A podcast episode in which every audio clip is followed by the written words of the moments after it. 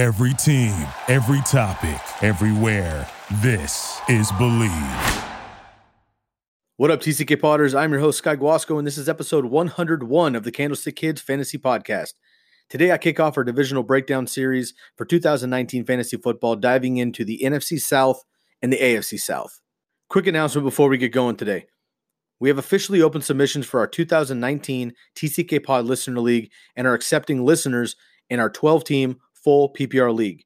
If you're interested in joining us, please email tckpod at gmail.com and shoot us a DM on Instagram at fantasyfootball underscore tckpod and drop the hashtag tckpodll. That's TCKPODLL with one thing you appreciate about the podcast and one thing I can work on moving forward. That will enter you in for a chance to be included into our 2019 TCK Pod Listener League, and chosen participants will be announced over the next few weeks leading up to draft season. The draft won't be until late August, so we have plenty of time. But enough business. Let's talk some football. We've got a lot to cover, so let's get into it.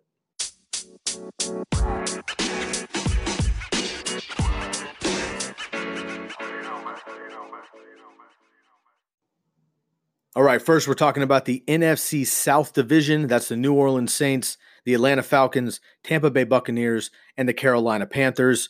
Just breaking down each team, breaking down the fantasy relevant players, where they sit in the drafts, maybe some sleepers, bust, overvalued, valued players. You know how we do.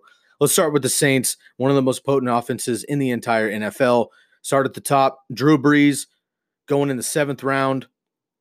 Drew Brees is one of the best quarterbacks in NFL history in fantasy, he's starting to fade a little bit, but that has nothing to do with him and his talent. Really, at this point, it's more about the Saints focusing more and more on the run with Alvin Kamara and now Latavius Murray, who we'll get to in just one second. Previously with Mark Ingram, of course, who's now in Baltimore. I love Drew Brees. If I don't get one of the top five guys, I like Drew Brees and maybe that seventh, eighth round. If you're in a two QB league, I think he's a great second quarterback if you go high. Say you go Mahomes, Rodgers, Luck, uh, Watson, somebody like that. Brees is a great later guy you might be able to get in maybe the eighth, ninth, tenth round in some leagues. And if he's your second guy, he's got one of the most steady floors in the entire NFL. He does have upside boom games. Not the best for one QB leagues these days, just because his high upside games are a little bit behind him with the way that the Saints run things. But in two QB leagues, he's a great second quarterback. And in uh, single QB leagues, if you happen to pass on the big first grip, I think that Drew Brees would be a, um, a wonderful option in those middle to late rounds with a steady floor and some upside, of course. Dropping down to the running backs, Alvin Kamara, absolute machine, going as you know the third running back in in a lot of drafts, third, fourth running back with Zeke and uh, Christian McCaffrey and Saquon Barkley going ahead of him in some. I've seen some people that have him in number one. Can't go wrong with the big four or five this year. Alvin Kamara definitely one of those. He gets the red zone carries, he gets the goal line carries, he gets red zone receptions. He catches touchdowns. He can run them in from 70 yards out. He can bowl his way for a first down. He can play all three downs, obviously. Um, he's a huge dual threat in the passing game and uh, in the run game. Very, very slippery, um, kind of old school Shady McCoy uh, esque. Uh, very rarely takes a big hit slides out of bounds. Um, Alvin Kamara is one of my favorite players in the entire league uh, to root for, just as a fan, but also in fantasy football. Can't go wrong with Alvin Kamara, absolute stud. His new partner now, Latavius Murray, comes over from Minnesota, and he did really well uh, the last year, filling in for Dalvin Cook when he went down. And Latavius Murray is going to fill in that quote unquote Mark Ingram role. But I don't think he's going to spell Alvin Kamara too much to make Alvin Kamara fall uh, with Alvin Kamara's efficiency, he'll be just fine. I think Latavius Murray, though, does get some goal line work. The Saints score a lot of points. They're often in the red zone, they're often on the goal line. So I think Latavius Murray gets plenty of chances. He's going in the seventh round right now, middle of the seventh round. I love him picking him up. I think he's going to have enough standalone value that we saw Mark Ingram have for years. And remember, Mark Ingram and Alvin Kamara were top, uh, you know, top ten running backs They've been um, both running backs won over the last couple of years uh, on a per game basis. Of course, uh, Mark Ingram was suspended last year for a few games. But when they're both on the field, they're both getting their numbers. And I think that the Saints are going to go more and more toward the run. Latavius Murray is a little bit faster, a little bit bigger, a little bit stronger, and a little bit younger than Mark Ingram, and he can also catch the catch the ball in the backfield. Maybe not as good as Mark Ingram, but I think he'll be just fine there as well. So, in the chance Alvin Kamara comes off the field, uh, Latavius Murray will spell him well. So he's one of the best handcuffs in the league because if Kamara happens to actually go down, I think Latavius Murray will get that number one lead back role, and then he he immediately is an RB one every single week. But I think he's also going to have standalone value. So I love Latavius Murray in the seventh round, no matter what. But if I get Alvin Kamara in the first round, I'm looking to maybe even reach in the sixth round and the seventh round, making sure that I get Latavius Murray just in case, because that running back for the Saints is too potent to not have the the handcuff there. Next up, Michael Thomas, another elite option in this offense, um, absolute machine last year. He is going as the ninth pick in the back of the first round. Sometimes he falls to the second round. I don't think he has as much upside personally as Davante Adams, Nuke Hopkins, uh, Tyreek Hill, uh, who has recently just been um, uh, reinstated by the NFL. Uh, turns out he was he is not going to uh, be suspended for the NFL at least for this child abuse um, allegation. So Tyreek Hill's up there in my top four, and Julio Jones as well. I just don't think Michael Thomas has the upside as those guys, but he definitely has a floor, maybe even more of a solid floor um, than some of those guys, just with what he's able to do as a PPR monster with his numbers growing each of the three, the three seasons. He has the most receptions in the NFL over the last three seasons and I think he'll be just fine. So no problem taking Michael Thomas in the first round. And if you're able to get an elite running back in the uh, back of the first round and Michael Thomas maybe in the front of the uh, second round, I think you're absolutely golden there and, and, pretty stoked. So love Michael Thomas absolutely. A couple deeper names on the Saints. Tre'Quan Smith, keep an eye on him, the wide receiver two there. He's going as the last pick in the 13th round. And don't forget about Ted Ginn, still on the team. Had some injuries last year. But when he's on the field, he has high efficiency. He can still catch those deep bombs. He's kind of a DeSean Jackson light uh, these days, but he's he's not dead. He's still on the team. Still a very good option. I think Tre'Quan Smith overtakes him eventually, but I do like Ted Ginn in, in deeper leagues there. And of course, Jared Cook at the tight end position going in the seventh round. I like him a lot if I don't get one of the top six guys. He is actually my next option as well. So in the seventh round, I like him uh, quite a bit. If I've if I've bolstered up on three running backs, three receivers, I feel really good about getting Jared Cook and then maybe somebody super late um, as a tight end backup if I need to. But you're probably streaming at that point anyway.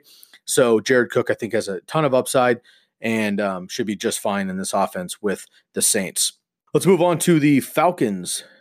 The Falcons had kind of a down year last year. Of course, they got absolutely decimated with injuries on both sides of the ball. Their their offensive line, defensive line, their linebacker core, their running backs, everything. So that led Matt Ryan to torching the stat sheet. Julio Jones had another career year. Uh, Calvin Ridley stepped onto the scene big time. I think the Falcons will be just as potent this year. They get Dirk Koetter back coming in from Tampa Bay. He was also with the Falcons in 2012 to 2014. He returns as the offensive coordinator. So Matt Ryan going in the seventh round, just around Drew Brees. Again, same thing I just said about Drew Brees. If you miss on one of those bigger guys, I like Matt Ryan even better than Drew Brees actually because I think he's got more upside with the uh, the numbers and a pass heavy offense we saw what Jameis Winston and Ryan Fitzpatrick were able to do in Tampa Bay with Dirk Koetter last year. I think Matt Ryan's going to be able to do just the same. I don't think his numbers will be just as high because the Falcons will get back to the running game. However, I do think that uh, he will be just fine, and I think he'll actually potentially he's going as a six quarterback right now, so it's going to be hard for him to outweigh his ADP potentially, but he did finish in the top three in, in many formats last year. So I like Matt Ryan a lot. Can't go wrong with him. Very, very steady floor, very reliable. Has the uh, the big boom games, of course. So I like Matt Ryan a lot there. Next up are the running backs, and we have Devonta Freeman coming back. Uh, two seasons just destroyed by two injuries. Um, 2000. Uh, 17 and 18, but in 2015, he was the number one running back overall in fantasy football ahead of Adrian Peterson back in the day. He's going in the third round right now. I personally am fading uh, Devonta Freeman. I'm worried about these injuries a lot. It's not just the knees. He's also got a lot of concussions. He's maybe one concussion away or one knee injury or an ankle away from being out of the NFL completely. I'm worried about it. I understand the upside. I know the work share. I know that the Falcons are going to be um a high potent offense in general, but Dirk Koetter is generally not a running back focused uh, play caller. Um, we saw the you know kind of devastation in Tampa Bay last year. Of course, Peyton Barber's not very good, and Ronald Jones never really got going. But nonetheless, the guys got the work, but they weren't really able to do things. So I think Freeman will have a better year than both of the Tampa Bay running backs last year if he stays healthy. But I don't know that he's going to be who he has been for us in fantasy football after all of these injuries. But in the third round, middle back of the third round, if you've already got a stud running back and a stud receiver, you know, and, and the, depending on how you draft, if the rest of the high upside guys go, Devonta Freeman is a nice dual threat running back out of the uh, backfield. Ito Smith is just kind of a guy. I think I I, I don't see him overtaking Devonta Freeman at it, by any means. Tevin Coleman, who's now in San Francisco, of course, would spell Freeman more frequently the last couple of years. But I don't see Ito Smith really doing that unless Freeman gets hurt again, which could certainly happen with all of his injuries piling up. But I do like Freeman. I'm personally probably not going to be drafting him because I just like other options in the third round. But if you see Freeman floating around there in a high potent offense, you believe in that um, in uh, his health coming into the season, I think you could do worse in the middle to the back of the third round. Julio Jones, one of my favorite players in the NFL, probably my favorite receiver, just pound for pound in the NFL. But for fantasy, he's going in the back of the first round.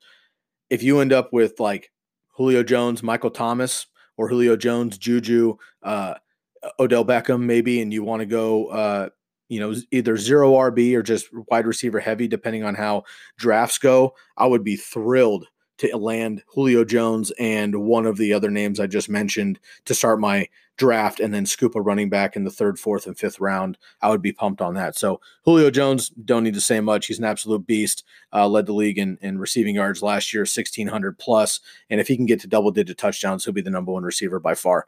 Calvin Ridley stepped on the scene last year as a rookie, came in with 10 touchdowns.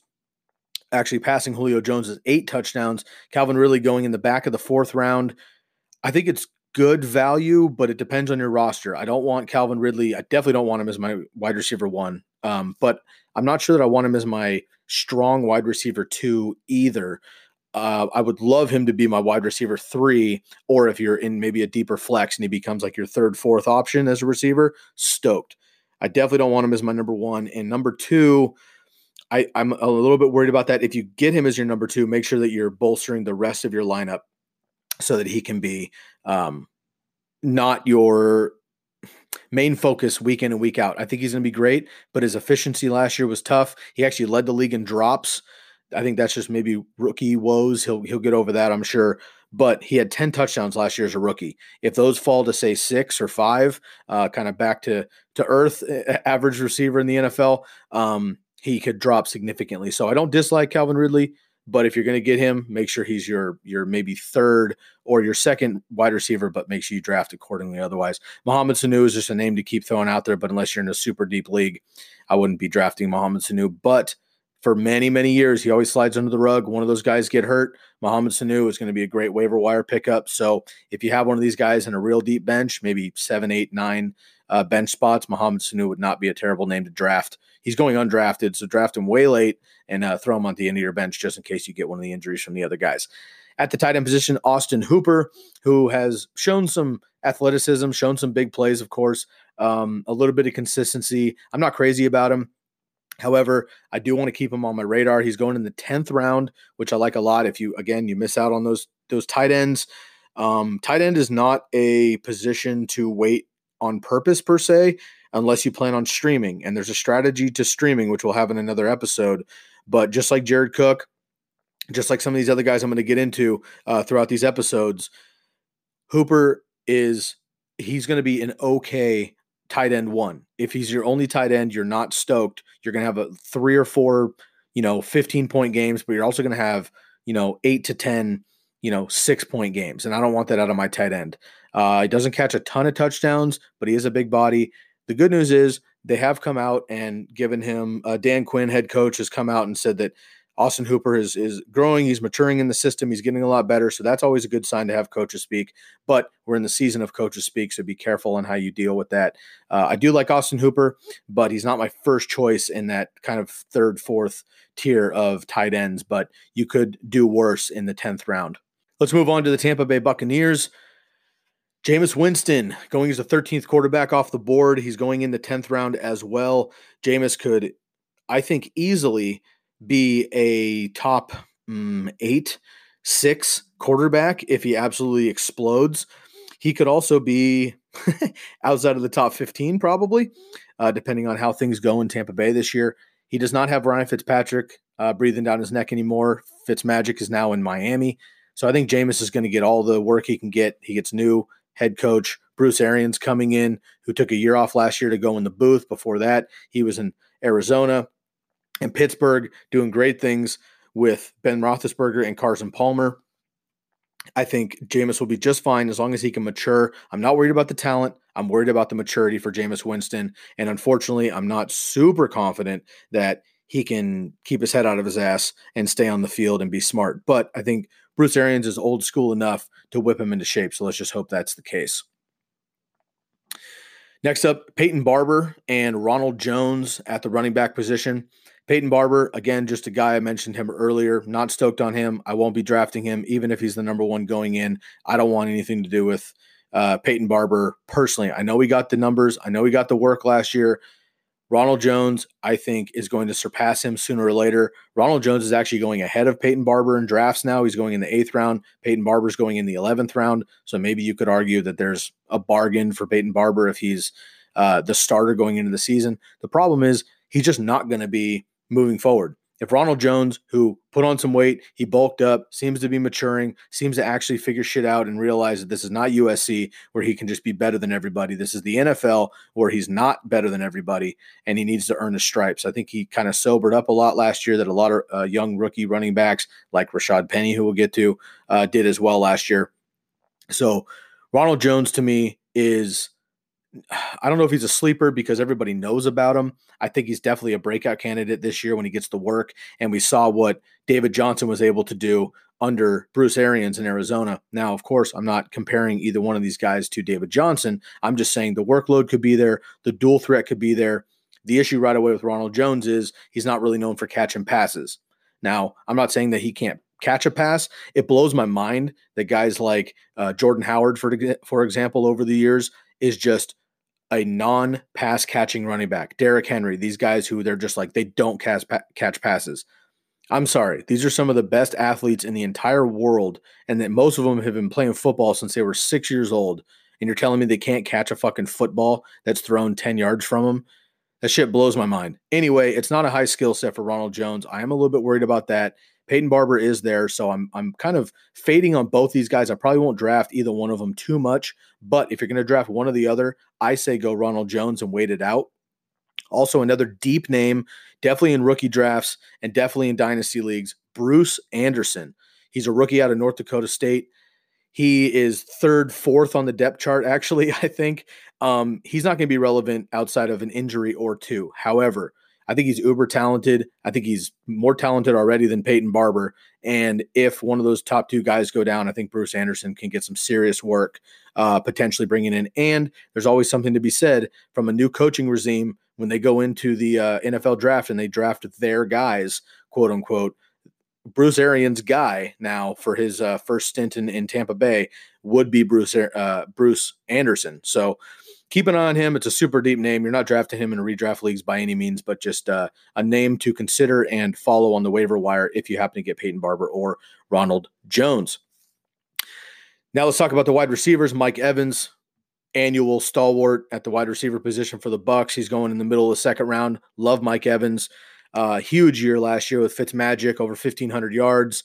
Um, if he can get back up to double digit touchdowns, he's going to be potentially, you know, a top five receiver, potentially even top three. Love, love, love Mike Evans in this offense and Chris Godwin as well, going as the first pick in the fifth round. Chris Godwin's a beast. We've already heard all the talk about how Bruce Arians thinks he can catch 100 balls and do all these kind of things. I personally think that Chris Godwin and Mike Evans have the ability to both be wide receiver ones much like Julio Jones and Calvin Ridley do as well, if the cards fall. I think that I think that Evans and Godwin have a better chance to do that um, than Julio and uh, and Ridley. I just see more upside for Godwin and, and Evans with the overall offense and um, frankly a terrible defense in Tampa Bay, so they should be chucking it. Whereas the Falcons are getting healthy from their defense next year or last year, and I think they're going to be running the ball a little bit more. Um, but nonetheless, I think that uh, uh, the wide receivers you can't go wrong in Tampa Bay in the fifth round. I think Godwin's great. If he creeps into that fourth round, I'd pump the brakes a little bit. But he and Ridley are going back to back in drafts. So if you're in that late fourth, early fifth round and you don't have a pick for another, you know, 10, 15 picks and you want to take one of those guys, I'm all about it. Obviously, Julio and Mike Evans are my dogs. I like them a lot. Let's talk about the tight end, OJ Howard. Been riddled with injuries a little bit the first couple of years of his career, but he is uber, uber efficient when he's on the field. He's extremely athletic. He's arguably one of the most, maybe the most athletic tight end in the NFL.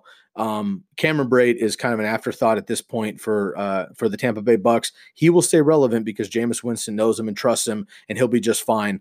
But I think OJ Howard overall gets the numbers and gets the work uh, to warrant a fifth round draft pick. So if you don't, you know, whoever your number three for are uh, Kittle, Ertz, Kelce, um, and then kind of the next three consensus are OJ Howard, Evan Engram, and Hunter Henry I like any of those six. And then I mentioned earlier Jared Cook for the Saints as well after that. So you and land any of those guys, I think you're totally fine. And I think OJ Howard is the dude out of that bunch who could potentially in this offense, in the high scoring uh, ability for the Buccaneers. I think that he has the uh, potential to, to crack that top three actually as well. So that wraps up the Tampa Bay Buccaneers.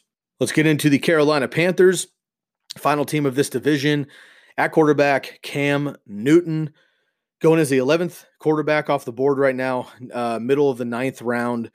Cam is really tricky for me. I started the offseason um, hating on him pretty hard. And, uh, you know, I say this every time I bring this shit up.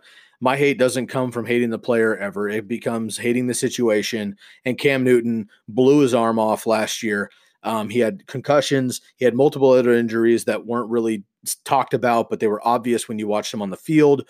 Um, he unfortunately lost a few people some playoff weeks, including myself, when I picked up DJ Moore and I needed like seven yards and three catches, and I didn't even get that um, because Cam Newton was just absolute garbage. And, you know, to his credit, he was playing through a bunch of injuries, and I appreciate the tenacity and the gamesmanship to be a competitor. But at some point, you're hurting your team. And um, that bothers me. I've mentioned multiple times on the podcast that I think that the Panthers are very, very dumb when it comes to Cam Newton, uh, him being the franchise and how they keep him out there with all of his injuries. But I don't make decisions. That's up. That's on them. But Cam Newton to me is I mean, he's great. When he's on the field and he's healthy, he's incredible. He's a top five quarterback when he went down last year. I don't hate Cam Newton. The situation is terrible. He had a he had an offseason shoulder uh, shoulder surgery. I'm he's throwing the ball already ish, which is nice. I'm worried that this might be a uh, Andrew Luck situation. Now, of course, we're talking middle late July here, so we still have a whole nother month until the season. But I'm a little concerned. We'll see how training camp goes. I'm a little concerned about Cam in general. He's changed up his throwing motion, which is supposed to help him. What we'll see about that. Biggest thing about fantasy is that I'm worried that he's going to really, really diminish his rushing potential here. Cam Newton is not a great quarterback, in my opinion, just straight up dropping back and throwing the football. I mean, you know, he's got a fucking rocket and he can throw the ball, you know, 60 yards downfield on a dime occasionally, and he can make plays and scramble. We all know that. But where he gets his fantasy points for the most part is running the ball, getting five to 700 yards a year and scoring, you know, five, six, eight touchdowns on the ground. That's a huge boost, obviously, for your quarterback. So if Cam Newton's not able to run, which I personally think he's going to be gun shy, why wouldn't he be? You know, he's he's gotten absolutely destroyed the last couple of years, concussions, ribs, um, his shoulder, everything else. He takes one huge hit. We saw in the Super Bowl years ago against the Broncos where the game was on the line. He got a sack fumble and he stood there and kind of had a second guess of diving into the pile potentially risking injury. Of course, he denied it. We don't know what he was actually thinking, but it looked like he had the thought of like, there's no fucking way I'm jumping in with all those defenders down to get that ball right now. And that bothers me. So I'm I'm fading Cam Newton personally. Now, in the 11th round, if you wait for a quarterback that long and you end up getting Cam Newton in the 11th round, the rest of your team is stacked with uh, running backs and receivers and a top tight end, you're stoked because at that point, you play Cam Newton when he's healthy. When he's healthy, I'm sure he'll be fine. Top 10 quarterback most weeks, I'm sure. And then if he gets hurt or he's out or he sucks because he's injured, you're going to stream at that point anyway. And there's plenty of streaming quarterbacks this year. So don't hate Cam. I do hate the the situation in the ninth round though. Um, ninth, tenth round right now that he's going.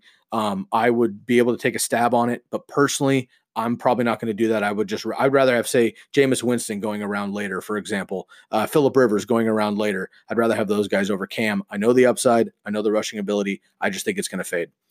Let's get into Cam, uh, Christian McCaffrey going as the third running back, also in, in ADP, tied up with uh, Alvin Kamara. Now, pretty much everything I said about Kamara, I can say about Christian McCaffrey, except for Christian McCaffrey has nobody in the backfield taking away his touches.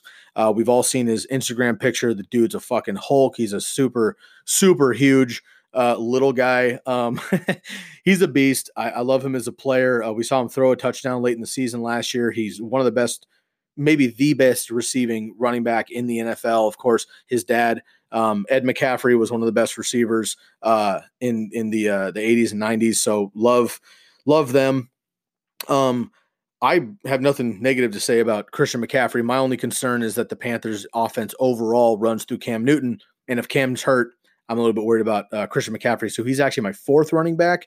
Kamara's ahead of him, and I've got uh, Zeke and Saquon above them. But uh, love Christian McCaffrey, and if you were to pick him number one overall in a full PPR league, no hate at all from me. Let's talk about the receivers quick. DJ Moore and Curtis Samuel. DJ Moore going in the fifth round right now, the back of the fifth round. Curtis Samuel going in the 10th. DJ Moore is uber talented. I think he was held back last year significantly once Cam Newton got hurt, but we saw splashes. And Curtis Samuel also is super talented. I think these are two of the most kind of um, sleeper uh, receivers in the league if Cam is healthy and if this if this uh, offense can click um, that we saw it do a few years ago when they were four, uh, 15 and 1 going to the Super Bowl. But again, I'm concerned about Cam, but I'll stop talking about that. DJ Moore, awesome athlete, great breakaway speed, uh, great movement in the open field. He can make a play after uh, after the catch. Curtis Samuel as well. Going in the fifth round for DJ Moore, I'm probably going to fade that a little bit. There's other running backs uh, or receivers, excuse me, I would rather have with further upside and a better floor than DJ Moore. Curtis Samuel, though, in the 10th round, you're starting to you're starting to throw darts anyway for high upside. I think Curtis Samuel is a great um, middle to late round dart throw there for sure in the 10th round. Some other super deep names. Uh, just to consider in that uh, Panthers offense. Uh, Chris Hogan now is over there from uh, New England. We saw him catch a few deep touchdowns with Brady over the years. Uh, Aldrick Robinson, Torrey Smith, and Jarius Wright. Not really names you're drafting again, just to to mention some super deep names there for the uh, Panthers because they had a lot of movement at the wide receiver position in the offseason. To wrap this up, Greg Olsen at the tight end position. Uh, contemplated retirement the last two seasons, came back last year, played a few games, broke his foot, came back, broke his foot, came back, kept playing through it. And again, just like Cam Newton, honorable. I appreciate the tenacity to want to be a competitor, respect. But he's older now. He's in his mid 30s, uh, which is not a death sentence for a tight end per se, but he's not a spring chicken. It's harder to recover from injuries the older you get. I'm worried about Greg Olsen. He is going to be the day one starter, assuming he doesn't retire somehow over the season. He's going in the 13th round.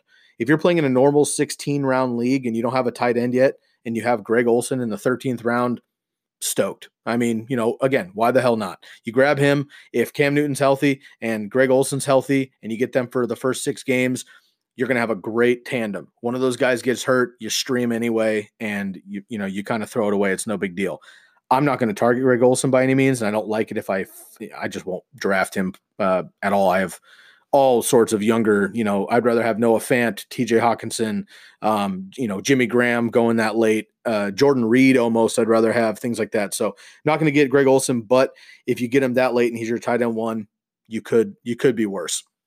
And uh, also to keep an eye on Ian Thomas, who is the backup tight end for the Panthers. He's another name just in case Greg Olsen does go down. Ian Thomas, still young, uh, did show some uh, flashes last year, so he could be okay too. So keep an eye on Ian Thomas.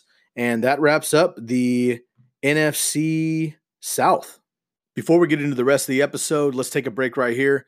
If you like what you're hearing and you want to find us outside of the podcast, please like and follow us on Instagram at fantasy football underscore TCK pod, on Twitter at TCK underscore pod, on Facebook at the Candlestick Kids Fantasy Podcast, and you can always drop us an email at tckpod at gmail.com. And of course, please leave a rate and review on the podcast. It really helps us to get your feedback.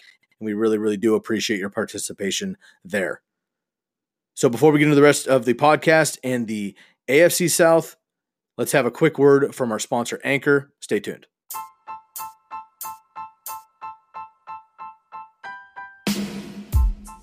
Hey, TCK Potters, I want to give a shout out to Anchor, which is the podcast avenue we record with to bring you these episodes. Have you ever thought about starting your own podcast? When I was trying to get this podcast off the ground, I had a lot of questions. Like, how do I record a podcast? How do I record an episode? How do I get the Candlestick Kids Fantasy Podcast onto all of the apps that people are listening to? And how can I reach as many people as possible for free and make money at the same time from my podcast? The answer to every one of these questions is Anchor. Anchor is the one stop shop for recording, hosting, and distributing your podcast. Best of all, it's 100% free and ridiculously easy to use. And now Anchor can match you up with great sponsors who want to advertise on your podcast. That means you can get paid to podcast right away. Gaining some revenue from those podcast sponsors is essential to making necessary upgrades to the podcast and your overall brand. I appreciate how user friendly Anchor is and how we can record our episodes via our computers or over the phone, similar to a voice memo or a phone call. And we can record these episodes, edit them down as needed, upload them, and boom, the episode is ready to launch. So if you've always wanted to start a podcast and even make money doing it, go to anchor.fm forward slash start. That's anchor.fm slash start to join me and the diverse community of podcasters already using Anchor. One more time, that's anchor.fm slash start. I can't wait to hear your podcast. All right, let's talk about the AFC South. That's the Indianapolis Colts, the Houston Texans, Tennessee Titans, and Jacksonville Jaguars. Let's talk about the Colts first. Andrew Luck, my number one quarterback overall heading into 2019 fantasy football. Yes, I know about Tyreek Hill. Yes, I know about Patrick Mahomes. I love them both. I think there's going to be serious regression for Mahomes and that offense in general. It's kind of a gut feeling. I like uh, luck and the overall offense. I went over all of my rankings in previous episodes. Please feel free to go check those out on the podcast. You can also find all of my rankings on Instagram as well. Check everything out before you DM and before you throw a bunch of uh, negative um, vitriol my way. Please read through my reasonings. Uh, it, there's nothing worse than uh, getting destroyed on DMs and people not having clearly not having read my reasoning. So I explain that to them, and then they all of a sudden have an idea like, oh, well, I don't agree with you, but good point. So please, if you're going to come at me, that's fine. That's why we do this. I'm happy to have discussions, but please at least check out my reasoning and check out my rankings before you come at me that way. But let's get into it. So the Colts, Andrew Luck going as the second quarterback off the board behind Mahomes for almost everybody else. He's going in the fifth round. Love that. Love that. You get two uh, two solid running backs, two solid receivers, and if you want to get a top upper echelon quarterback, depending on your scoring, it could make a huge difference. I know the cool thing in fantasy football now is to stream quarterbacks and to wait as long as possible. I get all that, and there's definitely merit to it depending on your league settings. However, for example, the league of record that we play in, not the uh, TCK listener league, but the league of record that I've been playing for a decade with my guys. Um, we do bonus scoring Okay, so quarterbacks do matter, and one quarterback could really make a make a huge difference. Uh, Curly, who's a co-host on the podcast, uh, drafted Mahomes last year in the eighth round, and we saw how that worked out. All right, I got Baker Mayfield as my last pick in the seventeenth round, and he uh, ended up playing in my championship game and helped me win the championship. So those single quarterbacks definitely matter. Um, and of course, in two quarterback leagues, if you get Andrew Luck and you know somebody else late, you're you're stoked. So Andrew Luck, enough said there. Um, he's an absolute stud. Love him. Marlon Mack, one of my favorite running backs this year, heading into the season, going in the middle of the third round.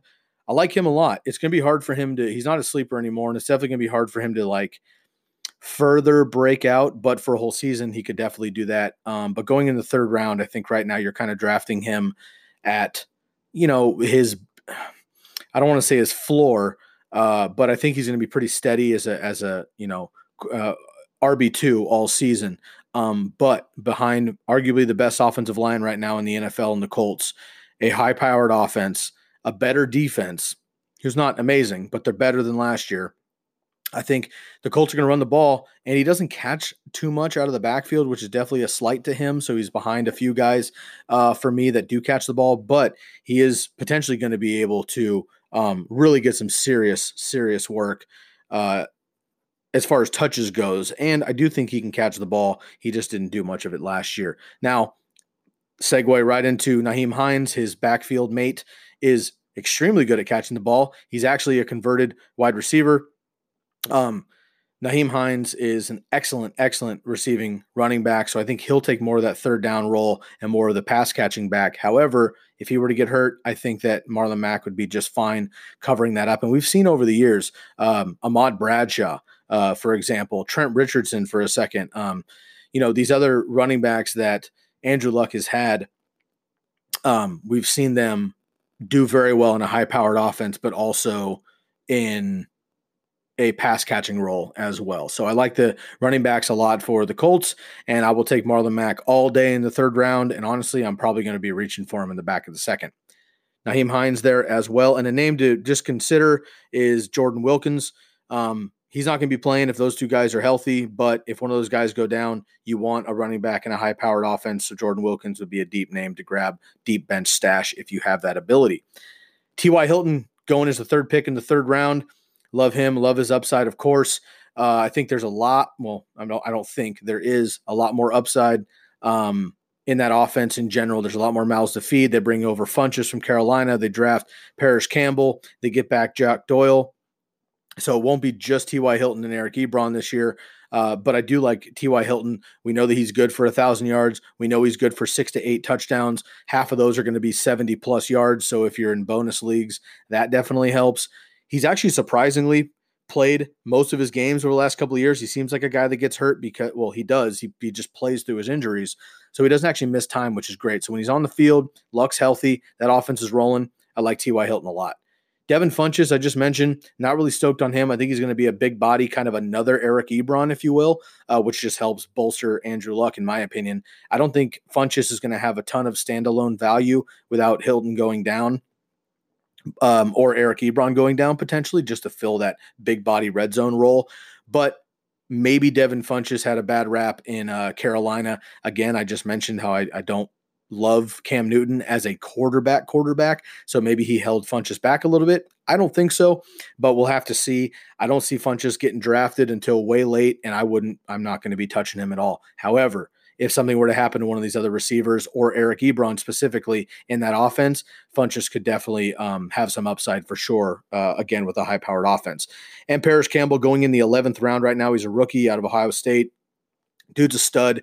I think he's going to be the number two. Uh, Funchess, I think, on depth chart right now is number two, but I think Parris Campbell is either going to be maybe the slot guy uh, to start or the number two. If he's in the slot, I think he's going to absolutely beast out and he'll be just fine there. So I like Parris Campbell a lot in the late rounds as a deep dart. And if T.Y. Hilton were to go down, Parris Campbell's a rookie, so I'm not going to say he's just going to become T.Y. Hilton, but he's going to be peppered with targets. He's a great athlete, big body. I think he'll be just fine. And then, of course, the tight ends with the Colts. Um, Eric Ebron going as the last pick in the sixth round. Jack Doyle going in the back of the 13th round. For me, it's a no brainer. I will pick Doyle over Eric Ebron. Now, I ranked Eric Ebron higher than Jack Doyle, but I would draft Doyle over Ebron nine out of 10 times. And that's basically based on value. In the 13th round, you're getting Jack Doyle, who, in my opinion, is the starting tight end. He's a better tight end. He probably won't have as many touchdowns as Eric Ebron, but he's going to have more receptions, more receiving yards, and he's going to have more opportunity on the field. When Jack Doyle and Ebron were on the field, Doyle outpaced Ebron significantly in snap share, targets, um, receptions, and yardage. So you can you can double back on my uh, on um, some previous podcasts and posts about those numbers, but uh, essentially in my in my tight end rankings episode that I did with Summy from the Draft Room podcast, you can listen to Summy break down Eric Ebron and Jack Doyle uh, very thoroughly. He does a great job of of letting you know exactly how they did um, with and without each other. Eric Ebron, of course, exploded last year with 13 touchdowns Um, he was second in the league. He actually had 14 because he rushed one in too, but he was second in the league behind uh, Davante, um, excuse me, uh, Antonio Brown, and he was tied with Davante Adams in receptions, uh, receiving touchdowns with 13. And Jack Doyle was he was just hurt um, for about 10 games last year, and he wasn't fully healthy even when he was playing. So I like Jack Doyle coming back again. The touchdown upside, of course, resides with Eric Ebron. He'll get his. And at the tight end position, touchdowns mean more than anything. So if, if Eric Ebron gets 10 touchdowns again and has half of the receptions and half of the yardage that Doyle has, he might still outpace him. But I do like Doyle a lot going, you know, seven rounds later than Eric Ebron right now. Um, I think that'll change once the preseason starts and we start to figure out how Doyle is actually healthy. Both these guys are kind of having lingering in- uh, injuries right now. So I'm not crazy about either of them, but I did want to mention don't forget about Jack Doyle. He's not your typical backup tight end right now to Eric Ebron just because of Ebron's season last year. Let's not forget how effective Jack, uh, Jack Doyle's been the last couple years as well. So love Jack Doyle. I like Ebron a lot too, but I would go Jack Doyle over Eric Ebron every time. Let's move on to the Houston Texans. My man Deshaun Watson going as the fourth quarterback back of the fifth round. I love, love, love Deshaun Watson. I think if if his three receivers, who I'll get to in a second, stay healthy and he stays healthy and they have somewhat of a run game, Deshaun Watson straight up could be the number one quarterback. I truly believe that. Um, he has very quietly been one of the better rushing quarterbacks in the league. Or maybe not quietly, but we don't talk about him so much as a running quarterback like we do Cam, uh, Russell Wilson, um, you know, uh, uh, Lamar Jackson, things like that. But Watson is every bit as talented as all those guys, and he will put up the numbers on the ground for sure and run them in as well. Kind of a, a Dak Prescott with better weapons, in my opinion, um, at least in the passing game. So I think uh, Deshaun Watson could, could I mean, I think he'll be a, a, top three, four quarterback no matter what. He could potentially be the number one if everyone stays healthy. Lamar Miller, kind of my fantasy nemesis. I spent all last season giving him shit. I'll continue to do so. I don't hate the guy. He's just not special. Um, He's going in the middle of the sixth round. I don't hate it, but if you go, I, I will say this: if you go R um, zero RB, which is the the idea that you draft three to four to five non-running backs. So that could be three three uh, receivers and a tight end and a quarterback, or four receivers and a tight end, or whatever. You go crazy without running backs. That's a strategy. I don't think that's a good strategy this year. It's a good strategy last year and the year before that, but this year it's running back heavy. Get some of those running backs. But if you happen to do that for whatever reason, Lamar Miller is not a terrible RB2, and you don't want him as your RB1, but he's not a terrible RB2 or a flex at the running back position because let's face it, he does have a starting position until D'Onta Foreman shows that he's actually healthy. Love his talent, but I'm worried about his health. And Lamar Miller could potentially um, you know, get his numbers. We saw last year he had a couple 90 yard runs, he had a couple 100 yard games back to back right after I traded him, of course. Um, but I'm not crazy about Lamar Miller. Don't like the hype. He's just a name to keep in mind if you end up going uh, zero RB. And then D'Onta Foreman, again, coming off of a torn Achilles. Uh, last year, he played just a little bit, um, and they faded him quite a bit. He's coming in this year, should be healthy and ready to go, but I think he'll be a little sluggish coming off, trying to get back to game speed. He tore it up at Texas in college, so the talent is definitely there. But I'm a little bit worried about D'Onta Foreman. If I were to have Lamar Miller, I'm absolutely drafting D'Onta Foreman as a handcuff. Otherwise, I'm probably going to personally probably going to stay away from both those guys. The wide receivers potentially the best trio of wide receivers in the NFL. Um, I love the Packers guys too, uh, but Nuk Hopkins, uh, Will Fuller and Keke Coutee, when healthy, um, could compete with anybody, of course. Uh, Nuk Hopkins, absolute beast, arguably the best receiver in the game, going as the number one receiver in most drafts right now. Uh, sixth pick overall, can't go wrong with him. Will Fuller, it's all about staying healthy, of course. When he's on the field, Deshaun Watson is out of his fucking mind. Will Fuller is uber efficient. We saw him, unfortunately, he caught a bomb touchdown last year and tore his ACL on the play. He was out for the season. Coming back, though, we'll see. He tore his ACL in week eight. That doesn't look good. Anything that happens, you know, mid-season to late season, and they they're folding over the next year is not a good thing uh, for recovery. So I'm concerned about that. But keep Will Fuller in mind. And if you end up with Watson and you want one of the stack, and you uh, and you don't get Hopkins early, Fuller would be great, but you know you want to pair him up with Keke Coutee. And honestly, I might just draft Keke Coutee anyway in the tenth round uh, instead of Fuller. Um, I just uh, you know Keke came out very efficient last year. D- down the stretch, he actually had more targets uh, in, the, in the final few games than DeAndre Hopkins, believe it or not. Um, but Keke actually came out and said that this year is a little bit different for him.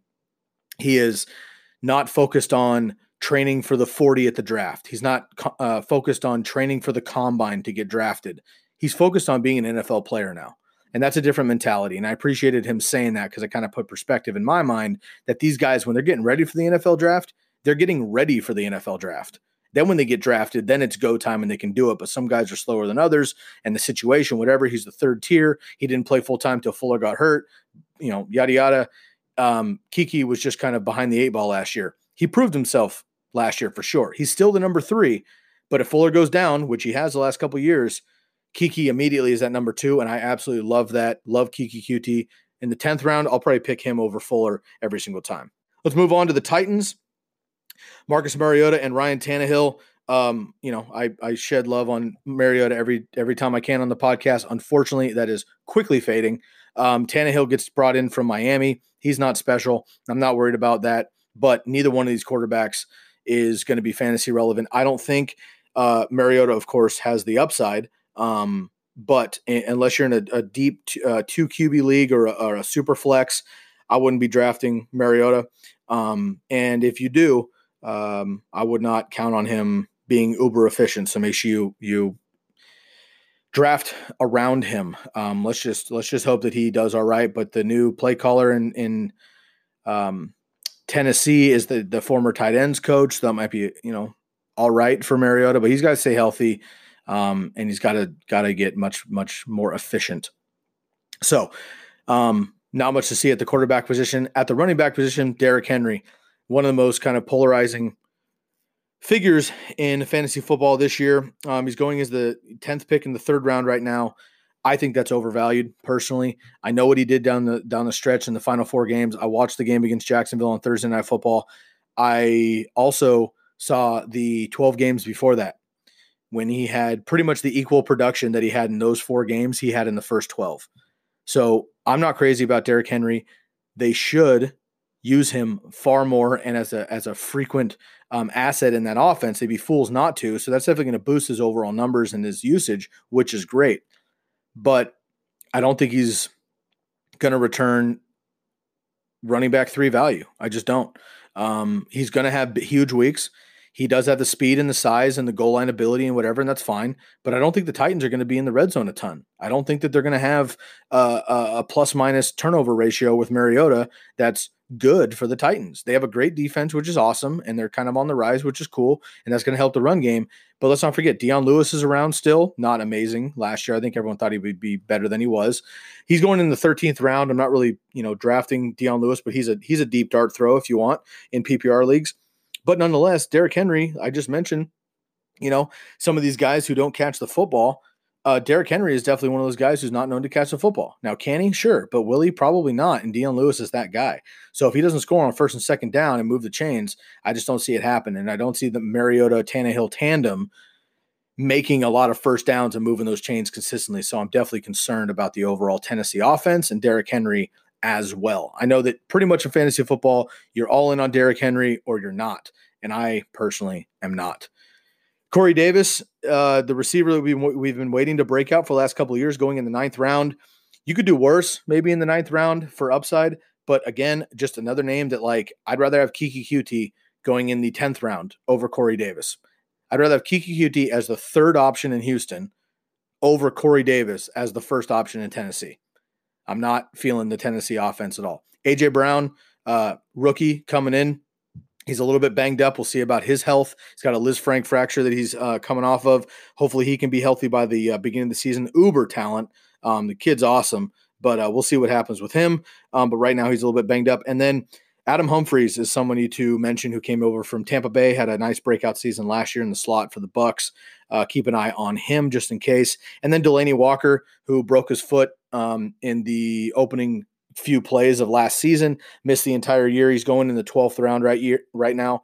just like Greg Olsen, if you waited that long already, you might as well take a stab on somebody that has the touchdown upside. And I mentioned in our tight end episode that Delanie Walker, over the last handful of seasons, is actually the most efficient tight end in the NFL. That's above Kelce. that's above Kittle, Ertz, uh, Gronk, everybody else. Um, over the last three seasons, I think it was, uh, not counting last year, of course. Um, he's the most efficient tight end in fantasy points on a per game basis.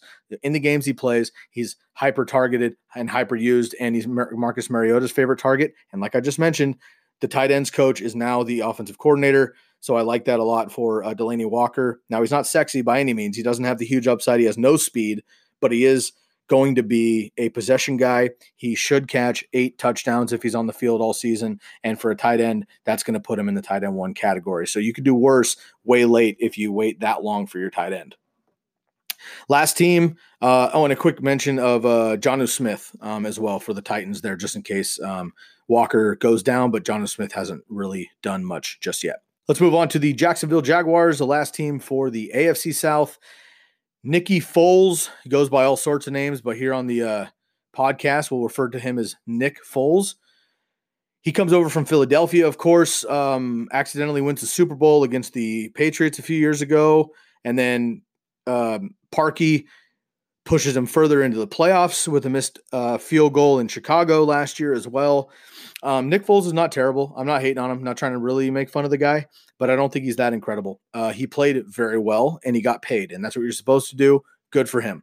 Um, but for fantasy, I'm there's no way in hell I would play Nick Foles personally if I'm not in a two, B, two QB league. A lot of these quarterback discussions completely change if you're in a super flex league or a two QB league. But for this podcast, we're generally single quarterback, generally full PPR. And so that's kind of my language for the most part. If you happen to be in a two QB league and I just shit on your settings and stuff all the time, I apologize. Of course, it's not personal. If you have those questions, dynasty, rookie leagues, uh, uh, standard, half PPR, um, two QB, super flex, tight end premium, whatever your settings are, hit me up and we can talk about it. I study them all and I try to play one league at least of each different setting just so that I'm kind of aware of the differences in it. My personal preference is a single quarterback full PPR, but um, I'm happy to discuss whatever if, if you've got some other some other uh, preferences. But um, Nick Foles, um, I think he'll be better. Uh, they bring over DeFilippo, who was with uh, the Minnesota Vikings, uh, to coach with Nick Foles, who he did in the in the past. So that's definitely a bonus, and I think he'll be fine. He'll be a, a nice, probably a QB two most weeks, and put up some bigger games potentially. But they've got four, five, six receivers like they always have in Jacksonville. None of them are amazing. The one that's supposed to be the best is Marquise Lee coming off a career or uh, season ending injury, excuse me, last year. Keelan Cole broke out a bit, but not crazy. DJ Chark, rookie last year, was I but wasn't incredible last year either with Blake Bortles. I don't blame him. And then DJ Dede Westbrook is probably the best option overall in the slot. Uh, he's draftable option, but I'm not crazy about this offense in general outside of Leonard Fournette. Lenny Fournette going as the third pick in the third round. He's got, of course, his injury woes. He's got, you know, super, super fragile ankles. Definitely concerned about him. I don't know that um, I mean, I personally like Leonard Fournette a lot, and I have him higher than most people in the consensus ranking because I do take injuries into consideration. But until the season gets closer, I don't really cripple guys and, unless it's really bad. So far, he's healthy. So far, he looks good. He seems to be just fine, and training camps are just kicking off. So we'll see how that goes uh, going forward. I think Leonard Fournette's going to be fine. And if you play percentages, I guess you could say he's due for a fully healthy season. and if he is, he'll be an absolute machine. He's 300 plus touches, no doubt about it. He's they said he's going to be put more in the in the passing game, which is great. So, like Leonard Fournette a lot in the third round. It, and I've been drafting him in the fourth round sometimes. So if you get him in the fourth, he's a steal and worth the risk for sure. Now, if you get Leonard Fournette, they have Alfred Blue who came over from Houston. Not worried about him. Ryquell Armstead He's the dude. He's a rookie. He's the dude you should be handcuffing for Fournette, not Alfred Blue. Ryquell Armstead, I think, is the dude to handcuff for Fournette. And another deep name is Geoff Swaim, former tight end of the Cowboys. He is now in Jacksonville. He's a late flyer, especially in tight end premium leagues. Um, Nick Foles loves the tight end. We saw what he was able to do with Foles uh, or I'm sorry, Nick Foles was able to do with Zach Ertz in um, Philadelphia the last couple of years. But um, Geoff Swaim also did pretty well uh, in the absence uh, last year of um, Jason Witten. So just a, a, really deep name. You're not drafting him, I'm sure, but you know, just a, a, a waiver wire um, idea there. So that wraps up the AFC South. Now, I, I broke this down, and I'm going to do this every single segment we have here. I did an all division team for the NFC South and the AFC South, taking all the players of each position. If I were to draft just in that division, here's my ideal draft for the NFC South. At quarterback, I'm taking Matt Ryan. My running backs would be Christian McCaffrey and Alvin Kamara. My receivers would be Julio Jones and Michael Thomas. And my flex positions would be any number of um, Mike Evans, Calvin Ridley, or Chris Godwin. My tight end would be OJ Howard. And I'll go with the Saints defense. And in the AFC South, my all AFC South team at quarterback, I would go Andrew Luck. At running backs, I would do Marlon Mack and Leonard Fournette. Receivers, I would go with Nuk Hopkins and T.Y. Hilton. At my flex positions, I'll go with Derrick Henry, Jack Doyle, and Keke Coutee. Of course, I could also go with Will Fuller, but I'm a little bit worried about him on the injury front, so I decided to to go um, with Henry and Doyle instead. And my tight end would be Eric Ebron, and for the defense, I would go with the Jacksonville Jaguars.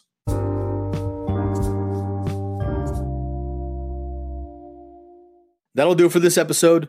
Reminder that if you're interested in being included in our TCK Pod Listener League, be sure to email us at tckpod at gmail.com or shoot us a DM on Instagram at fantasyfootball underscore tckpod with the hashtag TCKPodLL. That's TCKPODLL.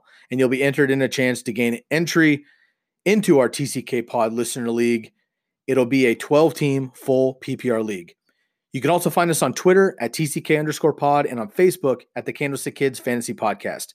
If you've gained any value from this episode at all, please leave a rate and review on the podcast and give us a like and a follow on the social medias. It really does mean the world to me.